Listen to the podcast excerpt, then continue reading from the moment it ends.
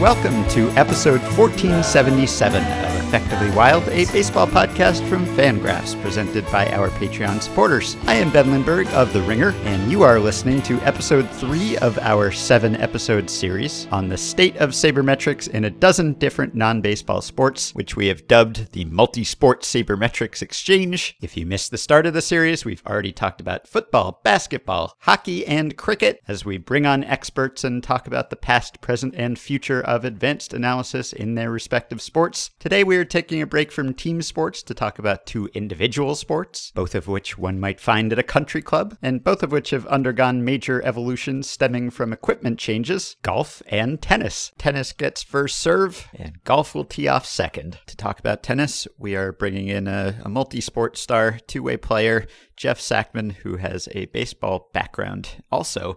He is now the founder of Tennis Abstract. He writes about tennis at the Tennis Abstract blog, Heavy Topspin, and also hosts the Tennis Abstract podcast.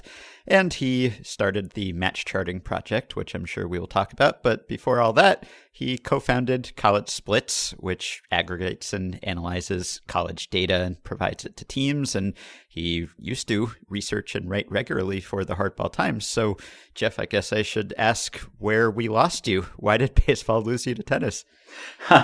well, I when I founded College Splits, it was really a, sort of a crash course in college baseball. I had never really mm-hmm. been a college baseball fan, but as you probably know, the college baseball season starts in February, and when you're running a business um, working with college baseball, your season starts in January or sooner. And that meant that by the time opening day rolled around, I was already getting burned out. So by the time the All Star game happened, I, I, mean the the college season was wrapped up. I was ready to you know, take a break from baseball before anything in the pennant race got interesting. So. Uh, so I mean, I'm still I'm still very involved with baseball, but it's just I, I don't have the capacity that I, I, guess a lot of front office guys have to just be immersed in it, you know, nonstop, twelve months a year. So I kind of needed an outlet, and that's where the the tennis came in. Well, I guess there are fewer sabermetric tennis analysts than there are baseball analysts, so this is probably a, an untapped market that you've tapped into, or at least less tapped. So I've been starting all of these by asking the same question, which I, I will also pose to you, which is on the scale of ease of analysis, where one is a sport that's just completely opaque and we can't figure out anything, and 10 is baseball, basically, which is uh, structured in a way that lends itself to this sort of analysis, where would you put tennis? It depends what scale you're looking at. I mean, it, uh, from one perspective, which is most of the research that's been done so far, it's similar to baseball. It's extremely structured. I mean, we have mm-hmm. matches that break down into sets, which break down into games and points and so on. So, so you can analyze those granular bits of, of matches and seasons and so on. But at the other extreme, you've got something more like, I, I don't know, is the other extreme something like soccer? Yeah. Where everybody's moving all the time. You have all of these different ways you could measure that. And I mean, it, it sort of gets at the same problem with, with me- measuring some of the, the motion data that you get in baseball, where we can talk about this later. But if we had access to all of the, the camera data that's recorded in tennis matches, you start looking at some really, really difficult problems. Like, is a serve good because it's fast, because it has spin, because it has a certain type of spin, because it's deceptive somehow? Like mm. these are really tough questions. And i mean unfortunately we don't know exactly how hard they are because the data is pretty tough to come by. But at that scale i think tennis would have to rank up there with among the hardest sports to analyze. So can you give me a brief history of tennis sabermetric analysis when it started how it kind of caught on if it has caught on and, and maybe what some of the major milestones or breakthroughs have been well, I'm I'm not sure I could even say it's caught on now, yeah. but the, the, the early history, uh, especially through the well, in the '60s, there were a couple a couple books published. Like think about the the guy who did some sabermetrics for Branch Rickey, sort of that that mm-hmm. kind of stuff. And then starting, and I, I think this started in the 70s, some academics started getting interested. And that's where you see a lot of people working out win probability, for instance, because tennis is so structured. You can, you can say that if it's, you know, the, the first set in a best of three match and one guy's winning four to three and he's up 30 15, you can work out what his probability of winning the match is. So, mm-hmm. so some academics did that. And really until, mm, until the last, let's say, five, maybe seven years. That's what there was. I mean, it, it was just a few academics who got really into it and published several papers. Mostly it was just sort of drive-bys where somebody who was working on operations research and played tennis in their spare time thought, hey, it would be fun to do a tennis paper. And then they did that and then forgot about it forever. One of the main problems is there wasn't there wasn't really a data set. I mean, some of the academics who did it got some some access from Wimbledon to some data that Wimbledon had put together, but as far as like a, a Retrosheet or a Lahman database, it didn't exist. So that was really the state of affairs until about five years ago. And I've tried to remedy some of that. And there's something a little closer to a, a Lahman database now. And I've tried to do some of what I see as the fundamental type of work in in figuring out like some of these same win probability questions, some like clutch type questions. And I'm not really sure we're at a point where we can even start talking about milestones yet. And and part of what makes that difficult is that unlike with baseball, this is almost entirely a fan's game. Like with, mm. with, with baseball, you can always benchmark yourself against our teams taking this up or is it working? And for the most part, players aren't super interested. There are no teams. So it, it, it's kind of up to fans to decide, well, this is cool or this isn't cool. This is interesting or it isn't interesting. And more people are interested than they used to be, but it's still, it's very, very fragmented and very much on the sidelines. So your match charting project seems very much like sort of a, a, Project Scoresheet type endeavor. So did you take direct inspiration from that and, and how does it work and what have you gleaned? Well, it's yeah, d- directly inspired by a Project Scoresheet, and like some of the work I do with college splits is we're basically just extending Retrosheet type analysis to college baseball. So mm. I'm pretty immersed in that on a day to day basis. So I mean, even even the the structure of of the codes I developed is that you'll see some similarities there. But what it is, is the match charting project is my effort to get more granular data for tennis matches. So I mentioned earlier that the one scale tennis is very easy to understand, but when you start going to a narrower scale, then it's difficult to understand. So we might have stats on whether somebody wins a lot of first serve points, but we don't know about whether what happens when they hit first serves wide or mm-hmm. if, if they hit forehand returns and so on and so on.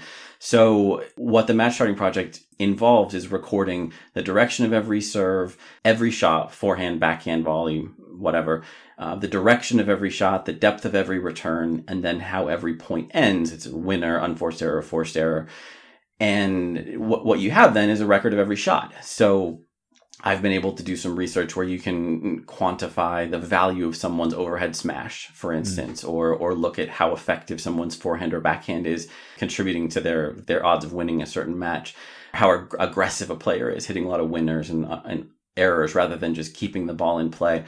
And that data wasn't publicly available now. I mean, before now, and over the last five years, we've accumulated. Well, we're closing in on seven thousand matches, including every Grand Slam final back to 1980, most Grand Slam semifinals, lots of other notable matches. So it's a, a really it's turned into a really substantial data set that is really unmatched in tennis.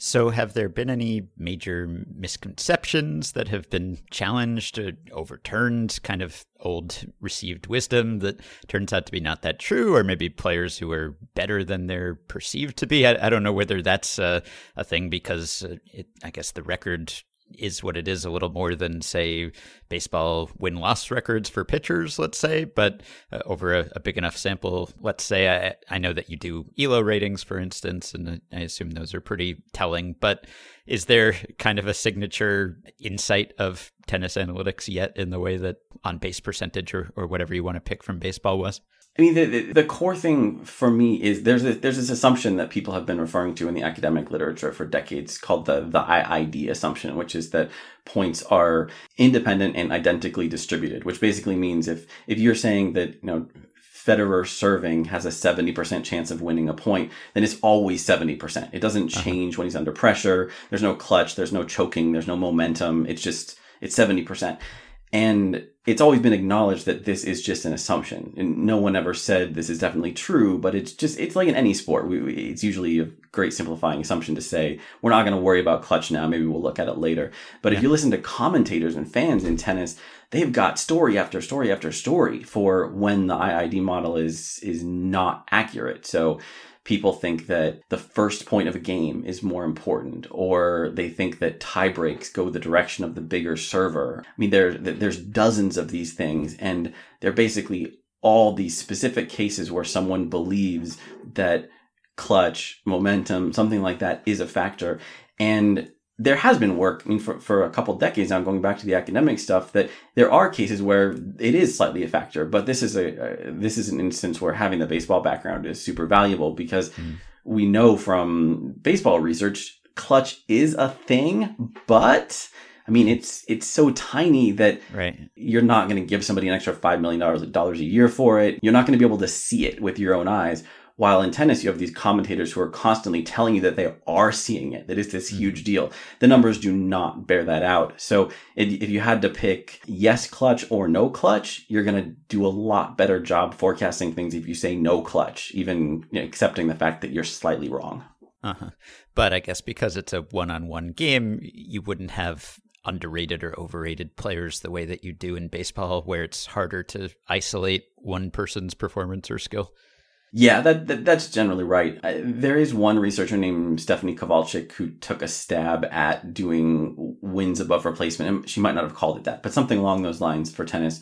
But in general, Roger Federer gets as many wins as he gets. Right. On the other hand, one thing that I've discovered managing ELO ratings is that the the overall like the official rankings, the ATP computer, the WTA computer, which are are based on these pretty arcane systems where you get points based on how far you get in a certain tournament. They're equally weighted over the course of the last 52 weeks, but if it's 53 or 54 weeks ago they disappear. There's a lot of problems with that method. And what it means is that the the official rankings are kind of a lagging indicator.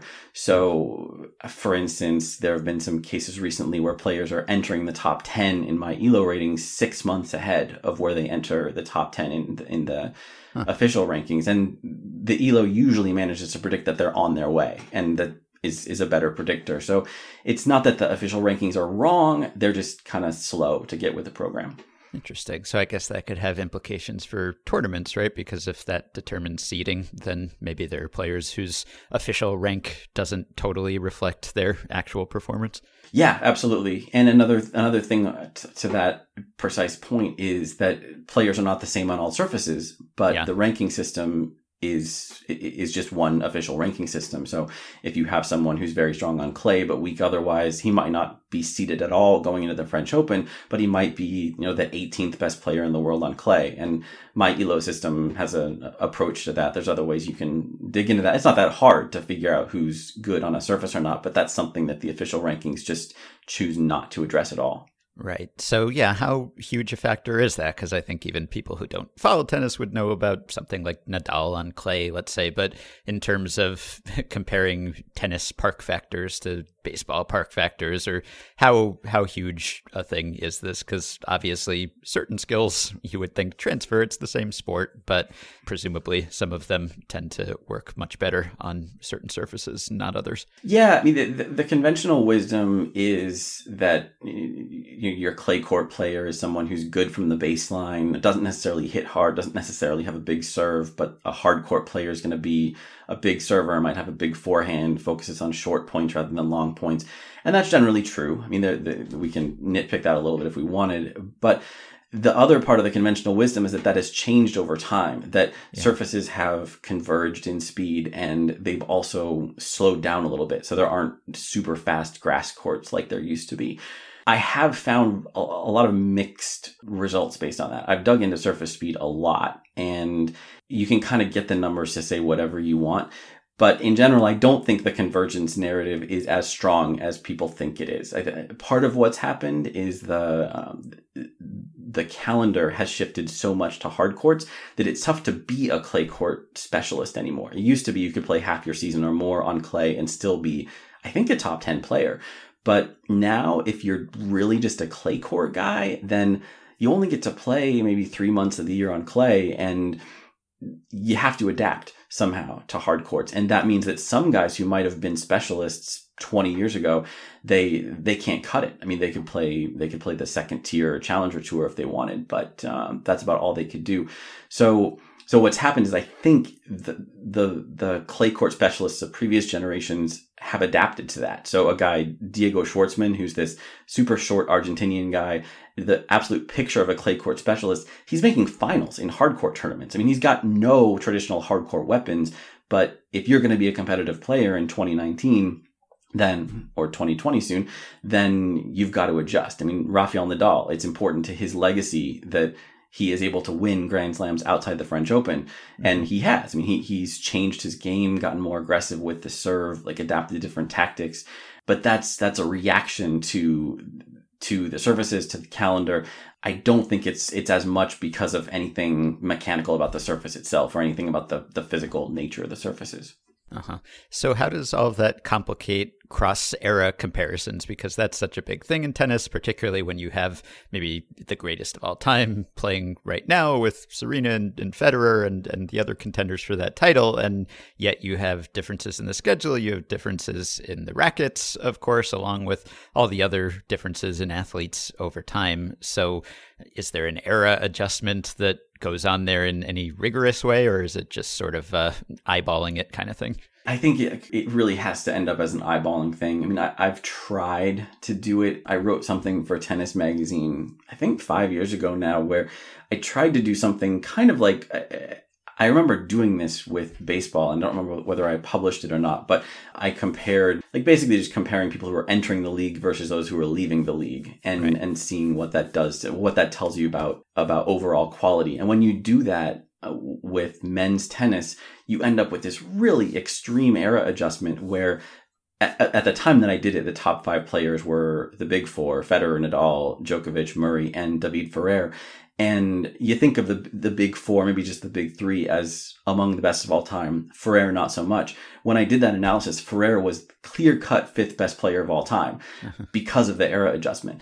And what Federer always says when he asks this question is you have to you just have to consider the the eras and the fact that they are so different. You really can't do a, a direct comparison any more than you can really compare Mike Trout and Babe Ruth just in this case, it's less than half the time span. But like you say, the, the rackets are different. I mean, the difference between a, a, a contemporary racket and a, the wooden racket that Rod Laver was using 50 years ago, I mean, I, I think that's a bigger difference than a lot of things in baseball between now and 1870. And it's, it's one third as much time. So it it's fun to play around with. It makes for a lot of great debates, but I kind of just throw my arms up and, and say, you know, do whatever you want. I'm not going to take it that seriously. They're they're almost different sports uh, mm-hmm. that are difficult to compare. So, how does the success and the longevity of the Big Four and Serena, how has that affected analysis or our understanding of the way tennis works or the typical aging curve? Because you do have a lot of sports, it seems like, where things are trending younger. And in baseball right now, players are younger and younger and successful at early ages. And then in tennis, you have this crop of players that just has defied time. So, what has that taught tennis analysts? I'm not sure we've figured out what to take away from that. One of the difficulties in all sorts of analytic topic areas, I guess you could say, is that we are working with a fairly short span of time. I mean, there have been there's been Grand Slam tennis since the 1870s, but we only have the the professional era since the late 1960s. We only have good data for matches back to 1991 in many cases.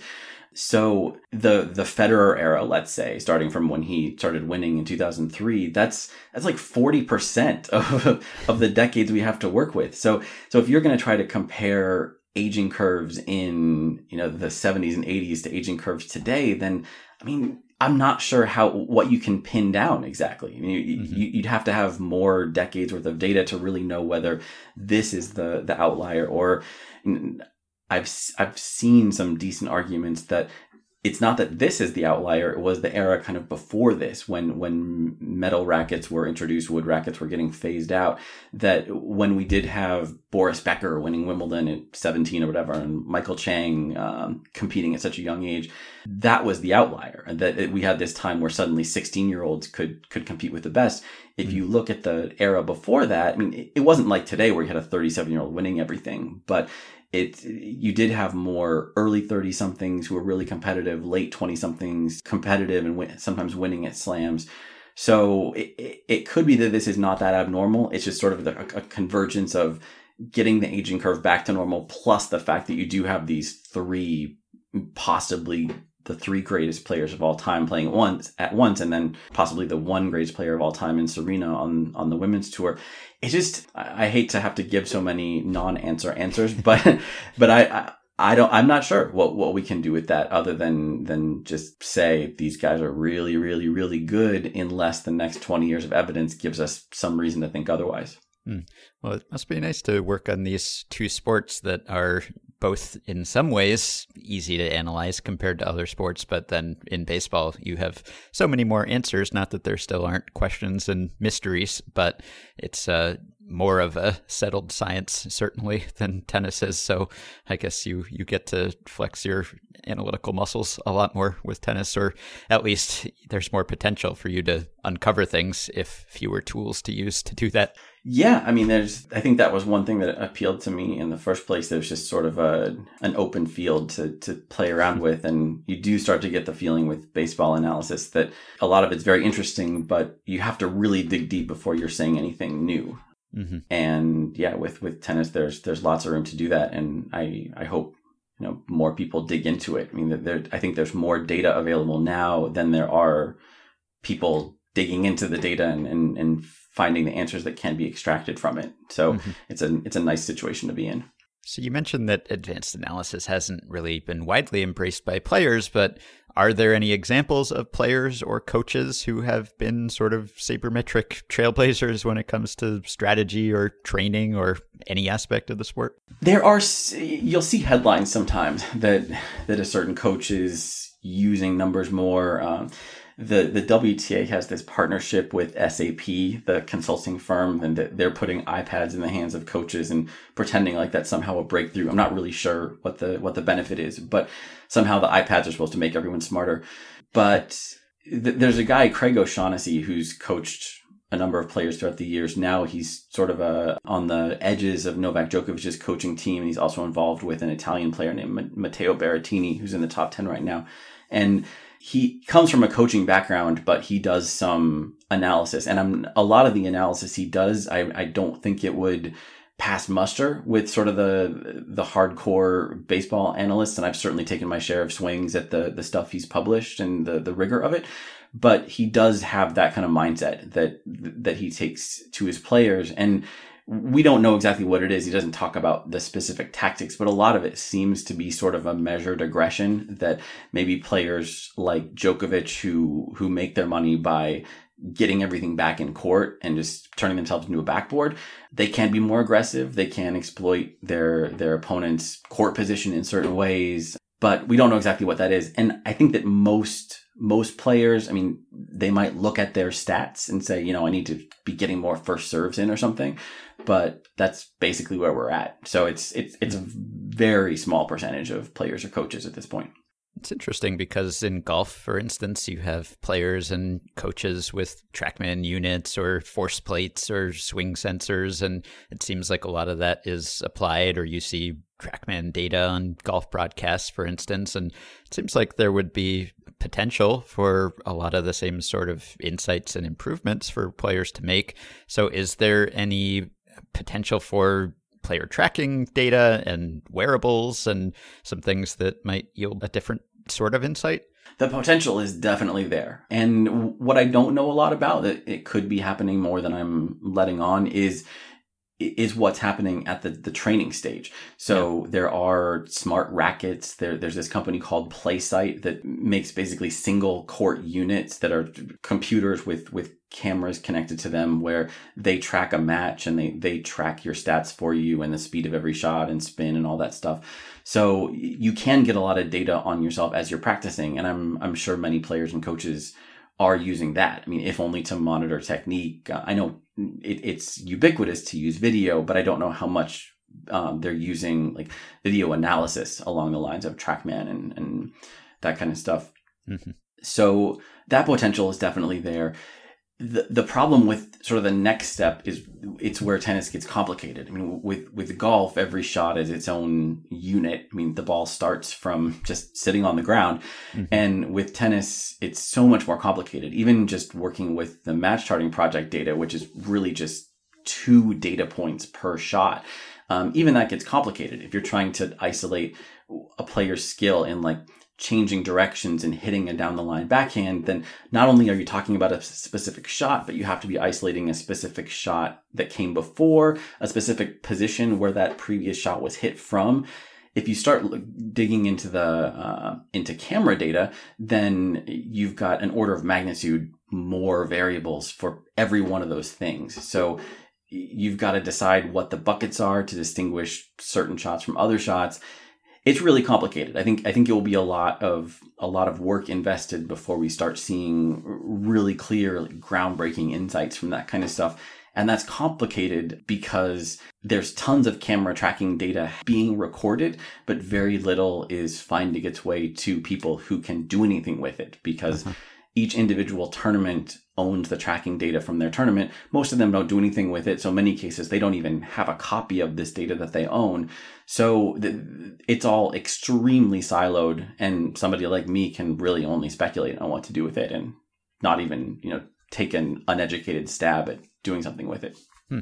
Yeah, the shot sequencing stuff you were just talking about sounds sort of like pitch sequencing in baseball, which is one of those areas that hasn't really been cracked, at least publicly. You know, is this pitch more effective if it's thrown after or before that pitch, for instance? But it seems like there must be some analogous insights with just shot selection and positioning and usage in the sense that you know many pitchers for instance had a really good breaking ball and then it turned out they didn't throw that breaking ball as often as they should have because there was this belief in establishing the fastball. So that's something that's been productive for a lot of pitchers and i would imagine there have to be similar things with players where they fall in love with a, a certain shot or you know whether it's their backhand or their forehand or their slice or whatever or it's just where they're hitting it on the court like there must be players who are hitting low probability inefficient shots. And i wonder whether we have any idea of what that type of shot might be. Like, is there, you know, a sinker of tennis where players will stop hitting that shot the way that pitchers have stopped throwing sinkers and, and they've started throwing sliders? Or even if it's just on an individual level, this player should stop hitting that shot from there because it's not really helping him or her. Yeah, there's there's a lot I could comment on from from there. I mean, and yeah, shot selection is is very much sort of an untapped area with a lot of potential. And one of the one of the aspects that's worth talking about there is that it's one place where the traditional stats can be misleading. Because if let's say you had net approach stats for Roger Federer and Rafael Nadal for an entire tournament, you'd almost always find that Federer comes to the net a lot more. That's just the way he plays. Nadal comes to the net sometimes. He's very good at the net. And his rate of winning points at the net is often a lot higher. So maybe, you know, maybe over the course of a tournament, Federer comes forward 100 times and wins 70 of them. Nadal comes to the net 20 times and wins 18. So who's better? And I think a lot of a lot of like the the first reactions is it, it's Nadal. If you think about it more, then if Federer is coming coming forward more, then of course he's taking more risks. Like we don't know how Nadal would do in those other 80 opportunities, and you can.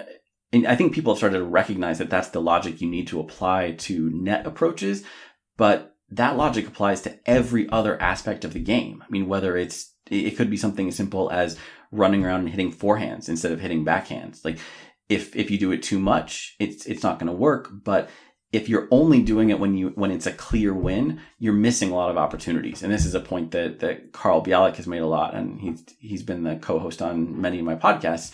That you should be trying to get get those success rates to converge with the thing you're not doing, like a regular backhand. If you're if you're winning fifty percent of those points, then running around it to a forehand, you should keep doing that until your success rate goes down to about fifty percent. And I think that's one place where players have some room to improve. And maybe that's something that some of the players who are more statistically aware, where it looks to us like they're being more aggressive, they're really just trying to get those those rates to converge when they have two choices. They're they're really exploiting the more aggressive choice, even though it means that more aggressive tactic isn't as successful on a on a percentage basis. It might be winning them more points in in the aggregate over the course of a match.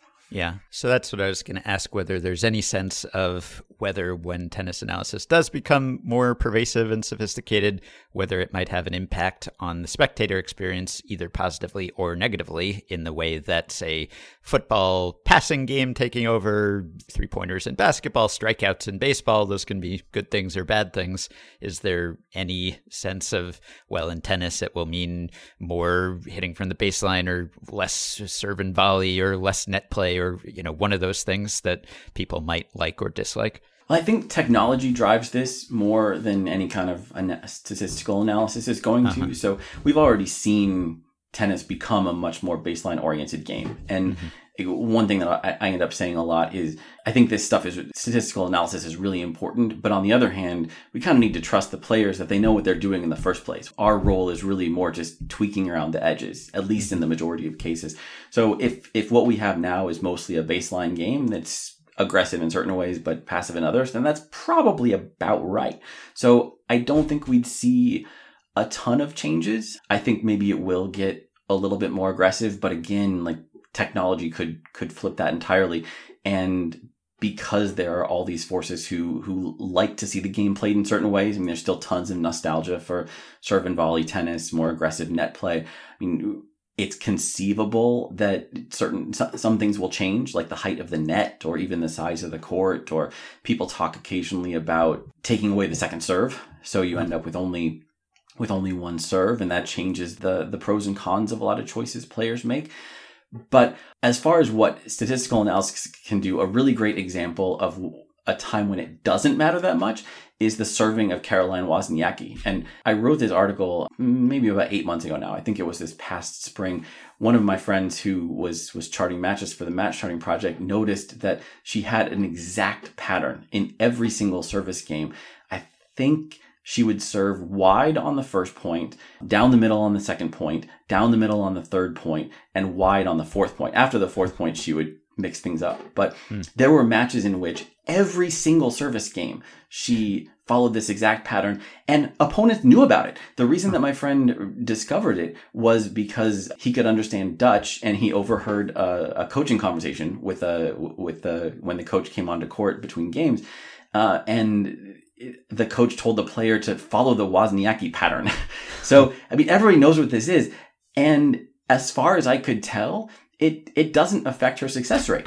So you were mentioning earlier, like pitch sequencing. Like th- this seems like it could be it could be rocket science with this huge potential to to really optimize the use of, of pitches, or in the case of tennis, shots or serve directions. And here you have someone doing the most simple, obvious, predictable thing possible, and everybody knows about it, and it doesn't matter. So you know, it doesn't make me feel very valuable, but it's it, it is a, a, really useful data point about what the potential is or isn't. Yeah, have players had at least access to fairly detailed scouting reports if they wanted to know? I mean, let's say something as simple was uh, how often does this person serve inside or outside, or on first serve and second serve? Like, can they look that up very easily, and, and have they been able to for a long time? Very easily, no. For a long time, no. Um, but it hmm. is a sort of micro industry that's cropping up. So there are a few companies out there that basically do a variation of what the match charting project is doing and provide scouting reports on you know, this, the sorts of things you're talking about. So it's not super high tech, but it's something like I remember talking to one one player a couple of years ago and or it was it was at, at one remove but the player was was saying like in the in the first set you, you kind of figure out what direction your opponent likes to serve on break point so by the second set you know where they're going to go and you can really take advantage. And of course every analyst is thinking like why don't you know that in the beginning? Like these guys have played hundreds of matches in their careers. How do you not know something as simple as whether the guy is going to go left or right under pressure? Right. So I think finally, in the three years or so since I had that conversation, we've gone from most players not knowing to at least most top players knowing, so that there is a little more game theory going on. But it's so so the access is possible at least for top players with a budget but it's still pretty limited mm-hmm. and then the other thing i wanted to ask is whether there's any indication that serving has become more important over time the rackets have changed and the players have gotten bigger and stronger can you see in the data that for instance it's harder to break players now or that having a, a very good serve is a bigger component of a player's game than it used to be the technology has actually pushed that in the other direction. So uh-huh. if you go back to the, I guess probably the 90s would be your your peak big serving time, where mm-hmm. not only were players hitting a lot of aces, but they were coming forward behind their serve and trying to finish points quickly. That was before some developments in string technology that made it easier to control the ball if if you could get a racket on it. Mm. So there haven't been a lot of developments to make it possible to serve much faster. I mean, it's not like we're setting new serve speed records every year. We're, we're definitely not. I think the, the serve speed records are for both men and women 10 or 15 years old now. And maybe on average, players are serving a little faster. Maybe there, maybe there's some selection going on where players who can't serve that hard can't make it to the top. But everybody with a very few exceptions. Uh, everybody's a, a solid returner. I mean, they get the ball back in court. They they have the capacity to to control it somewhat. So it's not that the serve isn't important, but I think the difference between like a A plus serve and an A minus serve um, isn't as valuable as it used to be because you know, they're both going to come back most of the time. I mean, even mm-hmm. even John Isner, who's the, the sort of standby example of the monster server in men's tennis, like a lot of balls are coming back. Not always not always well hit, not always making him work really hard, but in contrast to an equivalent player 20 or 25 years earlier, he's having to deal with having to take hit second or third shots a lot more often. Uh-huh. And then one more question that came to mind as we were having this conversation is whether there's anything akin to similarity scores, whether based on velocity or shot selection or success rates? Is there anything like that where you could say this person statistically resembles that person or find the outlier, someone who just doesn't do things like everyone else does things? Yeah, it's something that I haven't played around with much. There's a researcher named Jeff McFarland who runs a site called Hidden Game of Tennis, and you can probably guess from the name that he also comes from a baseball background. yeah.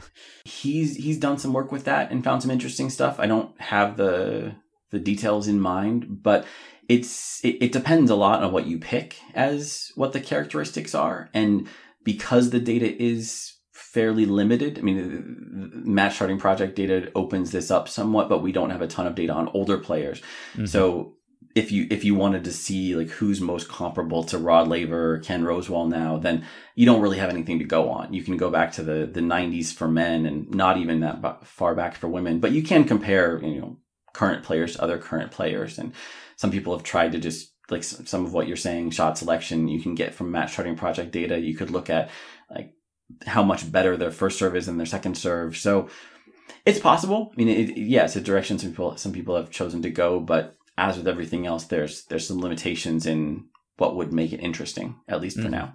Yeah. All right. Well, this has been enlightening. It's been nice to talk about a sport that I have a little bit of knowledge about, not a ton, but better than most of these other sports I've been discussing. And I actually play, so not totally out of my depth, but you can learn much more from Jeff on Twitter at Tennis Abstract. You can listen to the Tennis Abstract podcast and find his writing and all the data that he has helped collect at tennisabstract.com. Jeff, thank you, and I, I hope you come back to baseball writing someday. But I'm glad that you're making this contribution to tennis too. Thanks, Ben. All right, let's take a quick break, and we'll be back in just a moment with Mark Broadie, author of Every Shot Counts, to talk about golf. And later on the golf course, after drinking tea, it started raining golf balls. She protected me, and it was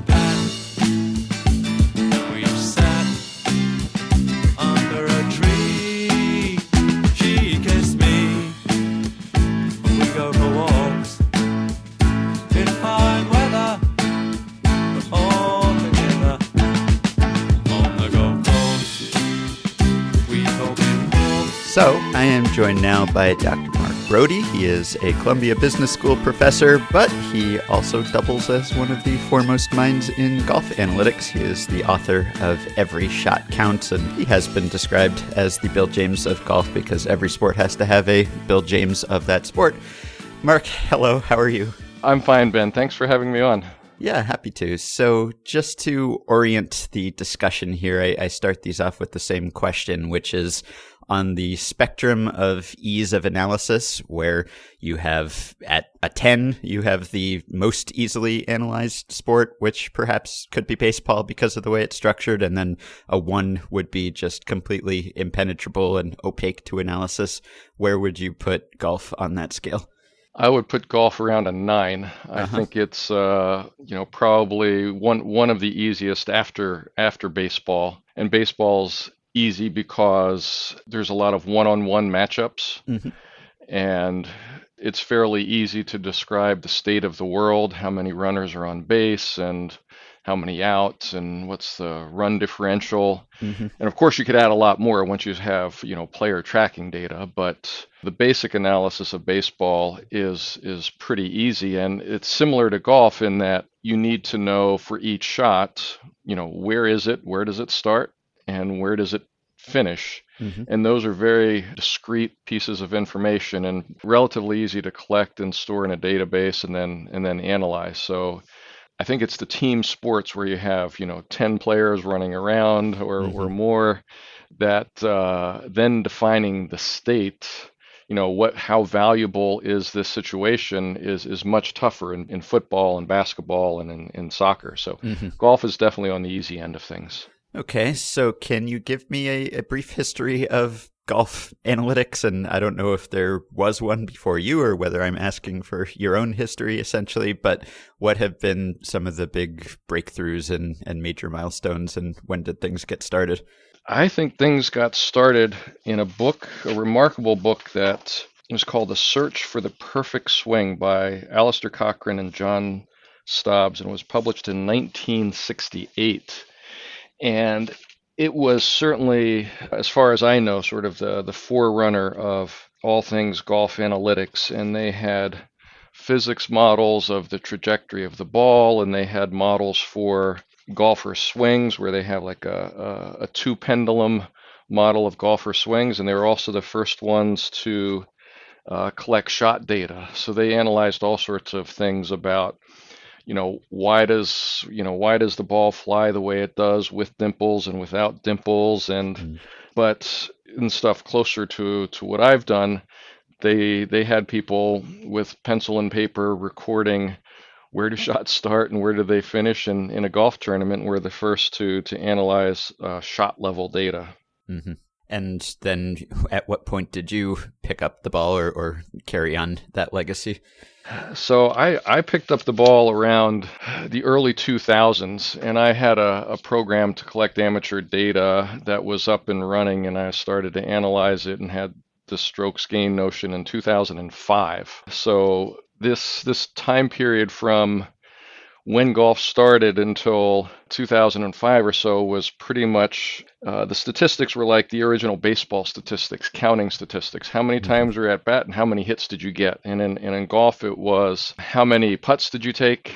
How many greens in regulation did you hit? And how many fairways did you hit or, or miss? And those are all counting statistics. It's easy to do in the pre computer days, and that was the state of the art in golf uh, statistics for for decades. Uh, basically, until 2003, when the PGA Tour started to collect their ShotLink data, which is the shot level, where did every every shot start, where did every shot finish. Mm-hmm.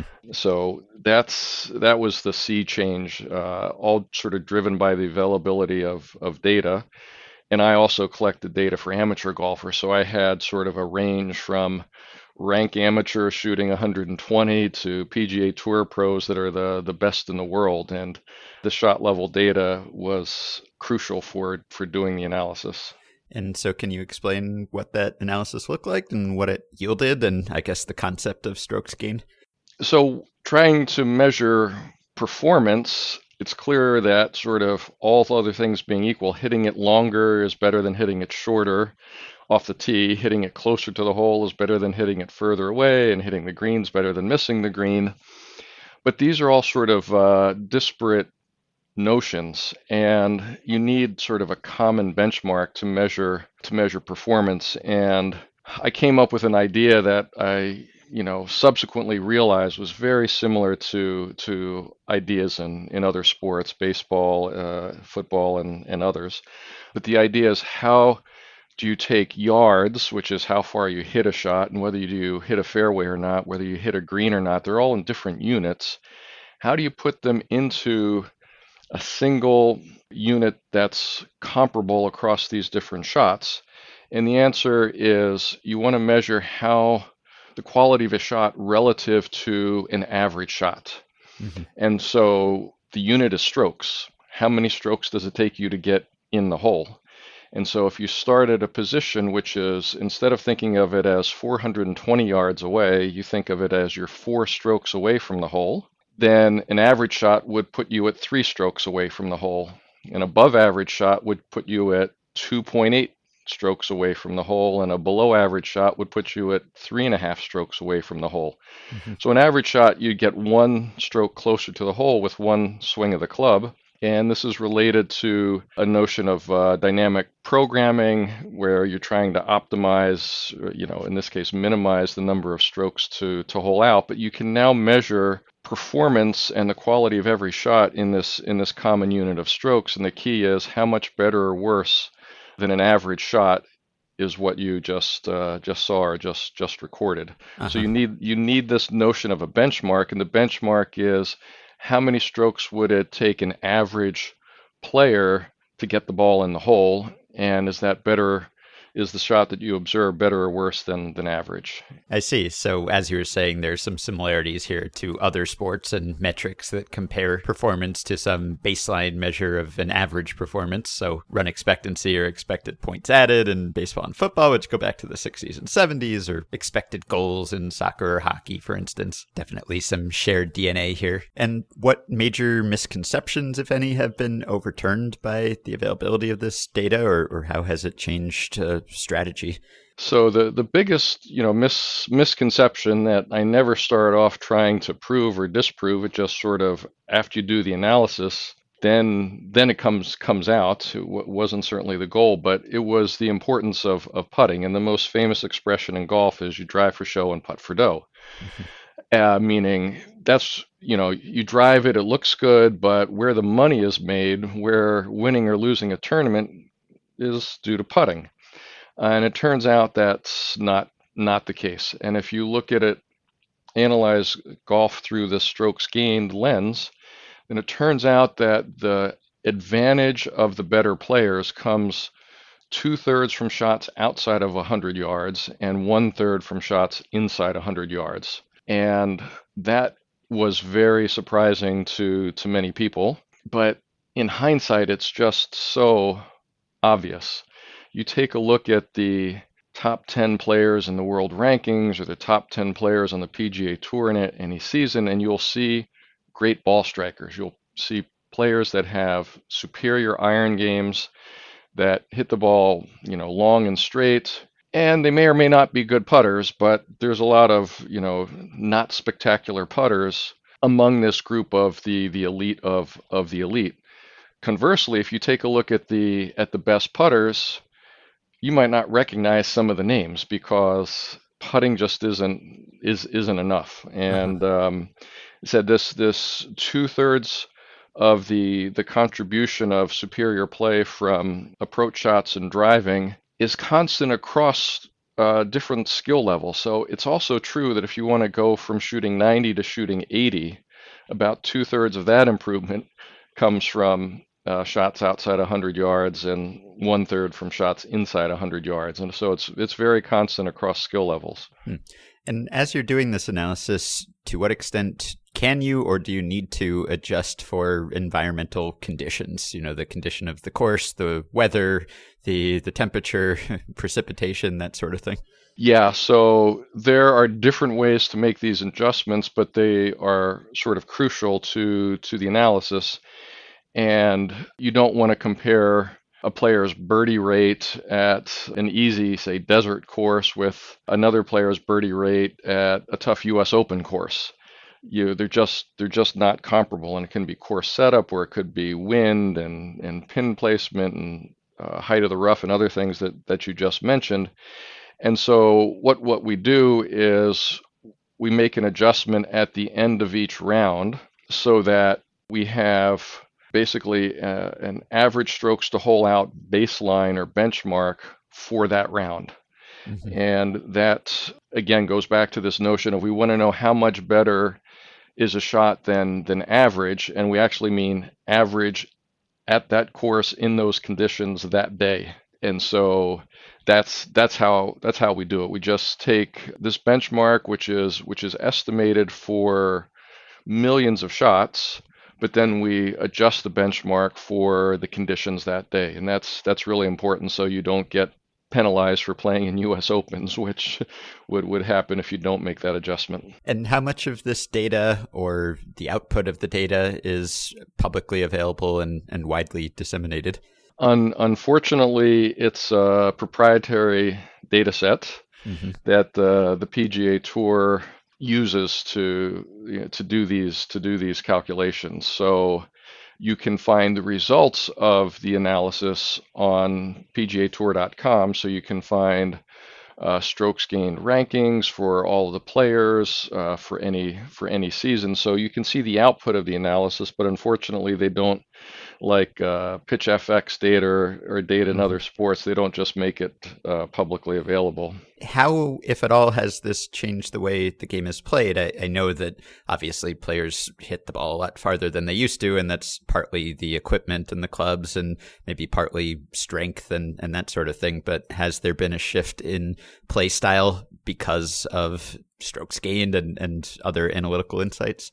I think the answer to that is is yes, and you can see some fairly dramatic shifts in strategy and what players are are practicing. So, for example, there is a widely held notion that on a par 5, the best strategy is to lay up to your favorite distance.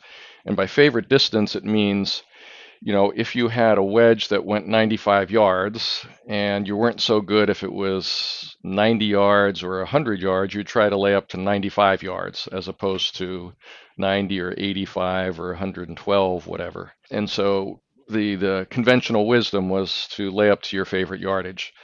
Uh, in fact, the uh, the analysis of all these millions of of uh, ShotLink data shots shows pretty much that the closer you are to the hole, the fewer strokes on average you'll need to hole out. You've got there's definitely some qualifications there. But the players that go for the green in two, maybe they don't hit the green, but maybe they end up 30 yards away, maybe even 30 yards away in the rough, have a distinct advantage over the players that lay up to 90 or or 100 yards. Mm-hmm. And that was a surprise to many. But if you take a look from 2003 to 2019, you'll see this, you know, precipitous decline in players that lay up to their favorite yardage. And more and more players just, you know, go for the green in two on on par fives if they're in a position to do so. Mm-hmm. So it has definitely you know affected strategy in a similar way to some simple analytics in in basketball has led to you know teams taking more three point shots, and mm-hmm. that's been a consistent trend over past quite a few seasons. And in golf, is that seen as a positive or a negative for spectators from an entertainment perspective? Well, there's there's a whole big debate going on about uh, the distance that that the ball travels, and there is certainly one camp that says they want to see the big bombers.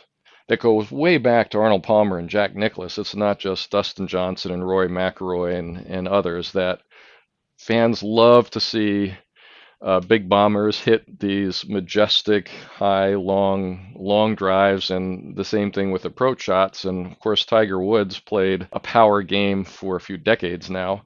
So there's there's one camp that says, you know, this this is this is good for the game, but there there is a voice that is, you know, saying that the technology and the way players are playing the game has led to courses that are that are too long that it takes too long for amateurs to, to play and so that's sort of the debate about you know rolling back the ball has if you, if you go back from the 1980s until the 2000s the distance that the ball travels on average on the PGA Tour has probably gone up from 255 or 60 yards to 295 yards on average. And of course, the longer players are at 320, 340 on on on some drives. And yeah, there's there's definitely a, a robust debate going on whether this is good for the game or not.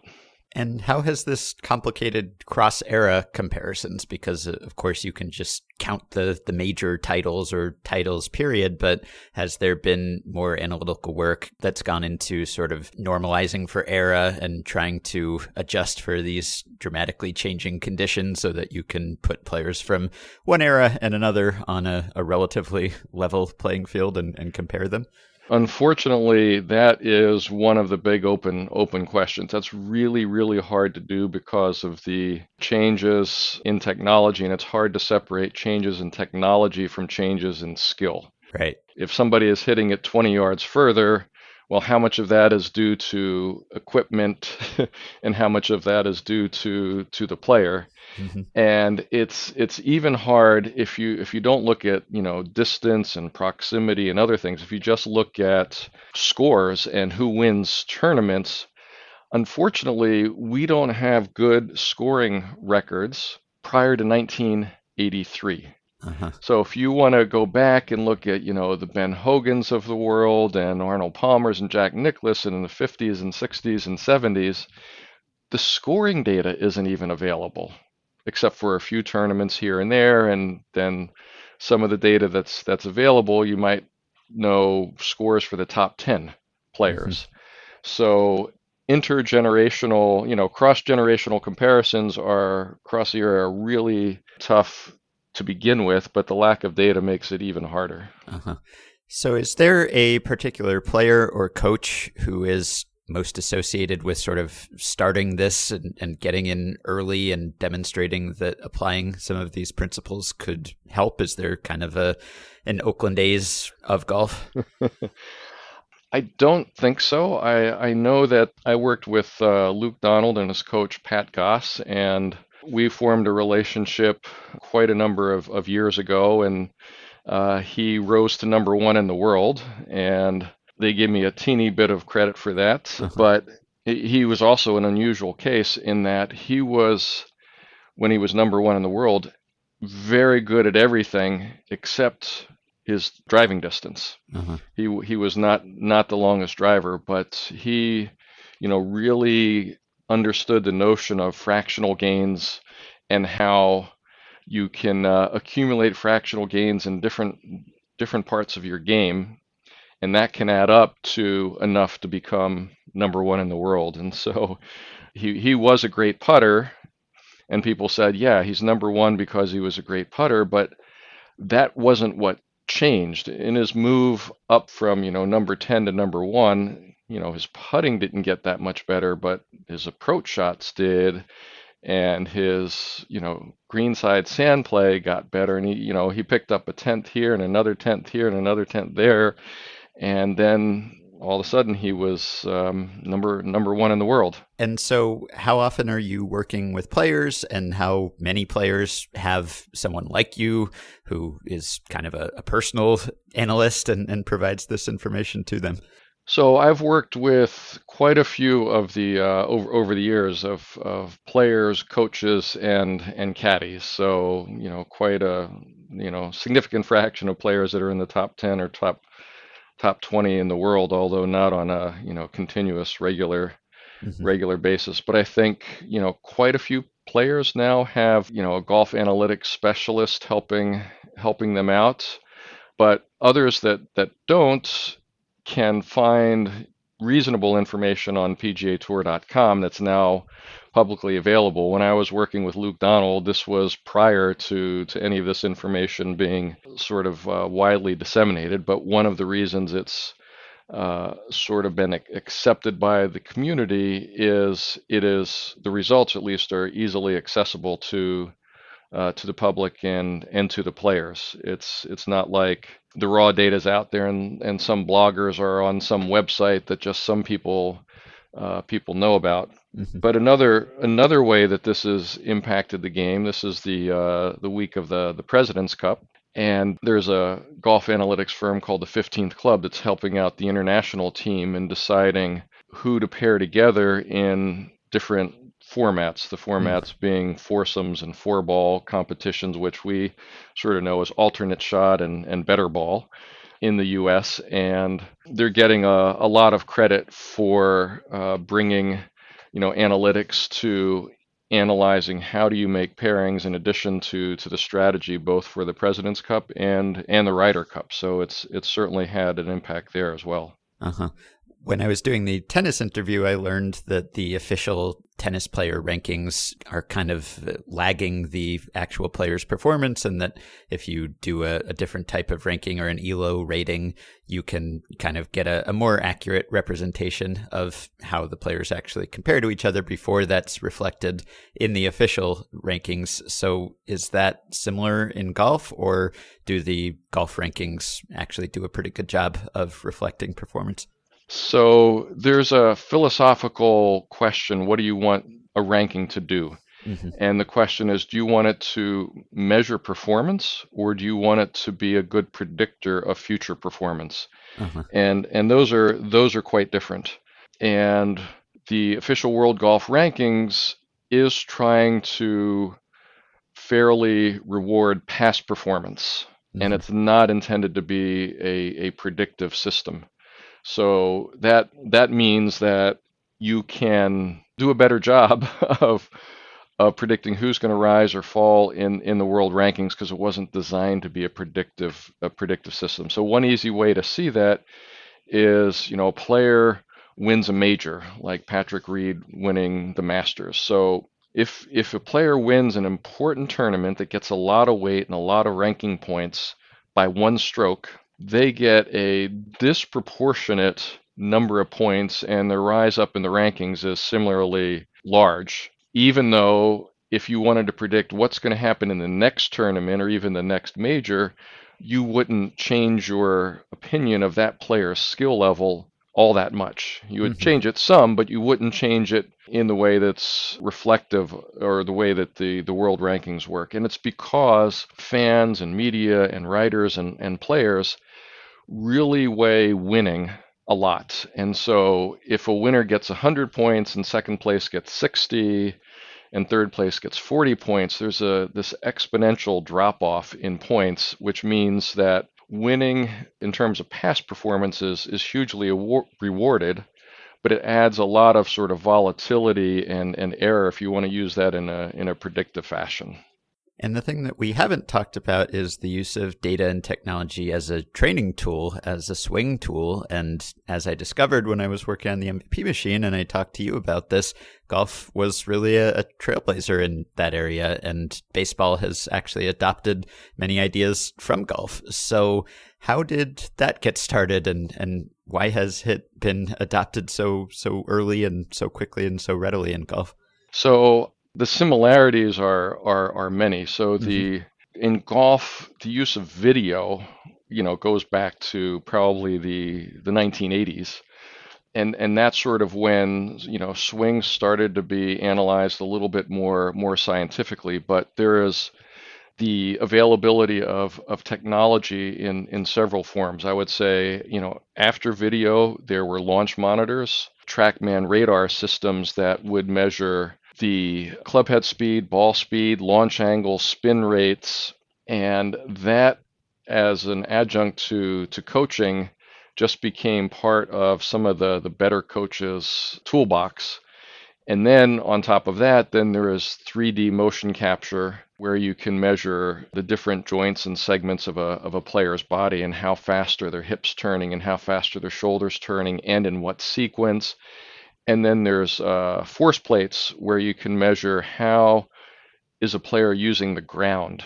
And from that, coaches can get information that's not easily gleaned just by the eye, by the by the naked eye.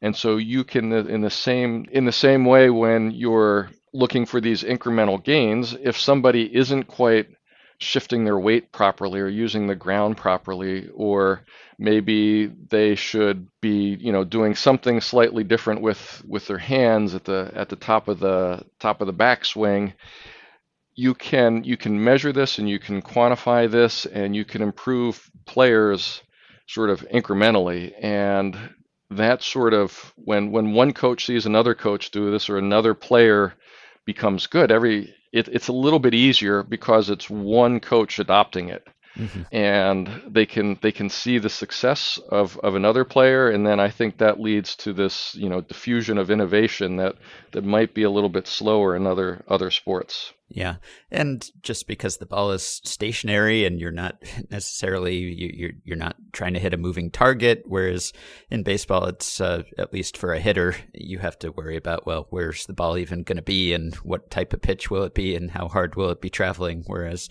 the ball, at least, is not moving, although the, the positioning of it changes from shot to shot. So that seems like, I mean, if you can control your swing, then that's everything. You you aren't going to get fooled by someone else who is trying to slip the ball by you. Absolutely right.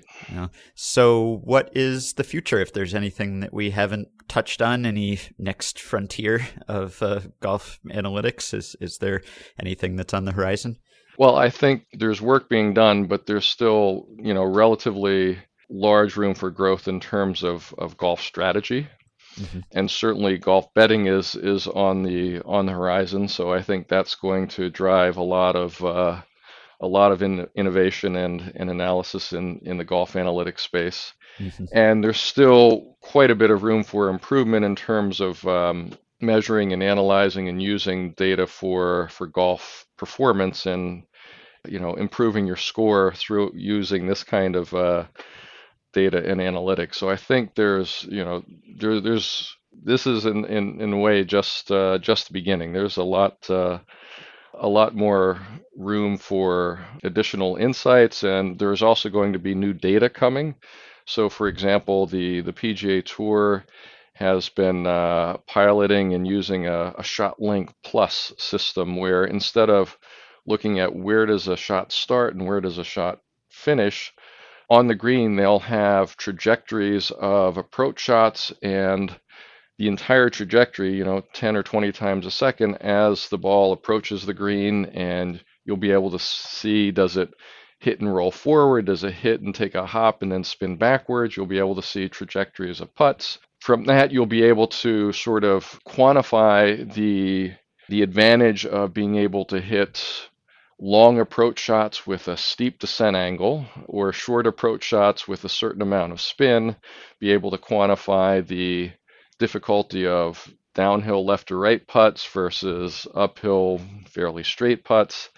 So the additional data that's that's coming will will also sort of be this this great sandbox for the golf analytics world to, to play in. Mm-hmm.